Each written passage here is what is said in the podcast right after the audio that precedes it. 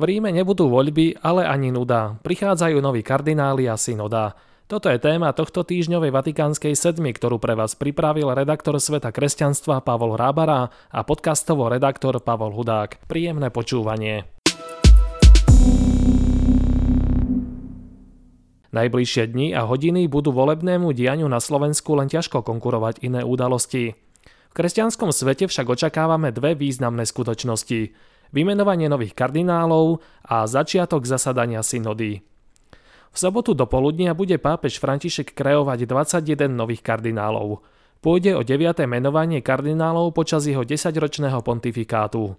Na zozname nie je pražský arcibiskup Jan Graumner ani žiadny Slovák. Ako sme pri Františkovi zvyknutí, medzi novými kardinálmi nechýba prekvapenie v zmysle ocenenia celoživotnej pastoračnej práce. Kardinálom sa tak stane aj 96-ročný kapucínsky reholník Louis Dry, ktorý dlhé roky spoveda vo svetini Pany Márie Pompejskej v Buenos Aires. Zaujímavosťou je tiež udelenie červeného piretu hlavnému predstavenému Salesianov. Don Angel Fernández Artime už avizoval, že po dohode s pápežom bude viesť rehoľu do leta 2024. Potom ho pápež v rámci cirkvy poverí novou úlohou, o ktorej predstavený Salesianov zatiaľ nevie. Po sobote bude počet kardinálov voliteľov 136, pričom až 98 z nich vybral súčasný pápež. Za Benedikta XVI. bolo kreovaných 29 kardinálov, ktorí majú dnes hlasovacie právo a len 9 kardinálov do 80 rokov dostalo titul ešte od Jána Pavla II. Ako pripomína či stampa, okrem červeného biretu a prstenia prideli zrejme pápež na konzistóriu každému novému kardinálovi aj rímsky kostol ako znak blízkosti k pápežovej pastoračnej starostlivosti v meste. Ide o čestný titul, kardinál chrám v skutočnosti nespravuje. Kolegium kardinálov sa totiž člení na tri rády, biskupský, kňazský, diakonský. V súčasnosti je v Ríme voľných 12 presbyterských titulov, teda kostolov, ktoré by mali byť pridelené kardinálom kňazom. Jedným z nich je aj bazilika svätej Sabíny na rímskom vrchu Aventín, ktorej titulárnym kardinálom bol až do svojej smrti v roku 2022 kardinál Jozef Tomko. Okrem toho je upráznených aj 11 diakoní, teda kostolov s titulom diakonie, ktoré môžu obsadiť kardináli diakoní. Samozrejme nie je isté, že pápež prideli všetky voľné presbyterské a diakonské tituly. Môže aj ustanoviť nové, ako to už v minulosti urobil. Sobotu večer sa bude na námestí svätého Petra konať ekumenická modlitbová vigília, ktorú povedie komunita Teze.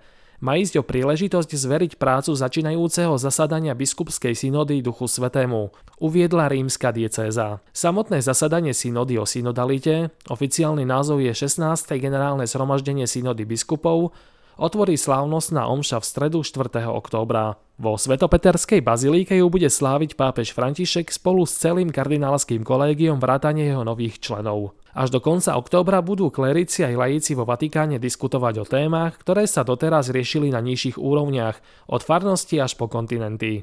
Východiskom pre oktobrové zasadnutie synody je dokument Instrumentum Laboris, ktorý navrhuje rozlišovanie aj v niektorých pálčivých otázkach vrátane diakonátu pre ženy, svetenia ženatých mužov či prístup k rozvedeným a LGBTI ľuďom. Ako pripomína Catholic News Agency, toto zasadnutie synody biskupov je výnimočné tým, že po prvý raz v histórii umožní hlasovania aj delegátom, ktorí nie sú biskupmi. Takmer tretinu z 354 delegátov vybral priamo pápež a zahrňa laikov, kňazov, zasvetené ženy aj diakonov, pričom 54 hlasujúcich budú tvoriť ženy. Výsledky hlasovania slúžia ako odporúčanie pre pápeža, ktorý z jeho záverov napíše dokument, ale to sa stane až po skončení druhého zasadnutia, ktoré je v pláne v októbri 2024.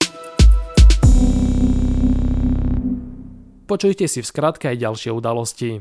Český kňaz a teológ Tomáš Halik vyzval na modlitby za Slovensko.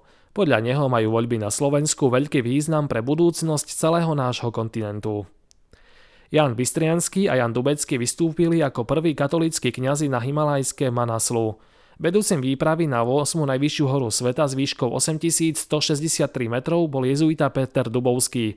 Členom výpravy bol aj kňaz Libor Marek, ktorý výstup prerušil. Reholníčka, ktorá s Markom Rupníkom zakladala komunitu v Slovensku, bola disciplinárne potrestaná. Ivanka Hosta viedla komunitu Loyola od roku 1994, teraz musí odísť a každý mesiac robiť púť a modliť sa za Rupníkové obete. Biskup švajčiarského Bazileja vyzval na zrušenie povinného kňazského celibátu a nasvetenie žien.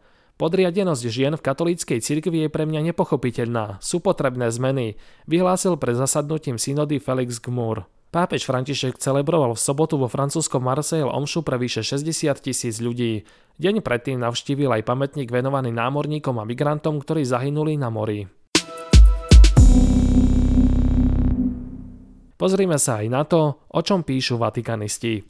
Francúzsky kardinál Jean-Pierre Ricard, emeritný arcibiskup Bordeaux, nesmie verejne vykonávať kňazskú službu pre zneužívanie 14-ročného dieťaťa z roku 1987. Na konci minulého roka sa sám k svojmu zločinu priznal. Mal vtedy 43 rokov a išlo o dievča v jeho farnosti. Blog Il Sismografov upozorňuje, že Jean-Pierre Ricard sa tento týždeň dožil 79 rokov a preto sa až do 25. septembra 2024 bude môcť zúčastniť na prípadnom konkláve. Podľa denníka La Croix sa totiž zo sankcií uložených kardinálovi žiadna netýka jeho kardinálskeho postavenia, jeho práv a výsad, ktoré boli, naopak, kardinálovi Angelovi Bečiuovi odobraté ešte pred súdnym procesom v kauze londýnskych nehnuteľností a dokonca pred vynesením rozsudku. Francúzsky kardinál Jean-Pierre Ricard bol však obvinený, vyšetrovaný a odsúdený.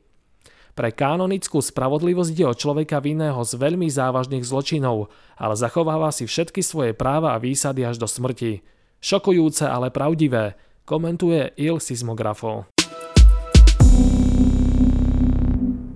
Keďže už bola reč o začínajúcej sa synode v Ríme, možno sa zastaviť pri pracovnom dokumente, z ktorého budú delegáti čerpať pri svojich diskusiách.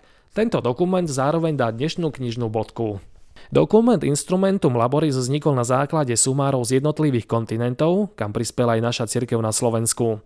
Instrument Laboris síce obsahuje aj spomínané háklivejšie body, ale tvoria len malú časť 55-stranového dokumentu. Materiál obsahuje základné idei, ktoré zdôrazňujú tému synodálneho zhromaždenia, ako mať cirkev viac synodálnu.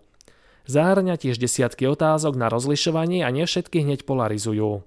Najbližší mesiac budeme o synode veľa počúvať, možno nezlý nápad pracovný nástroj si pozrieť a aspoň takto na diaľku participovať s účastníkmi vo Vatikáne.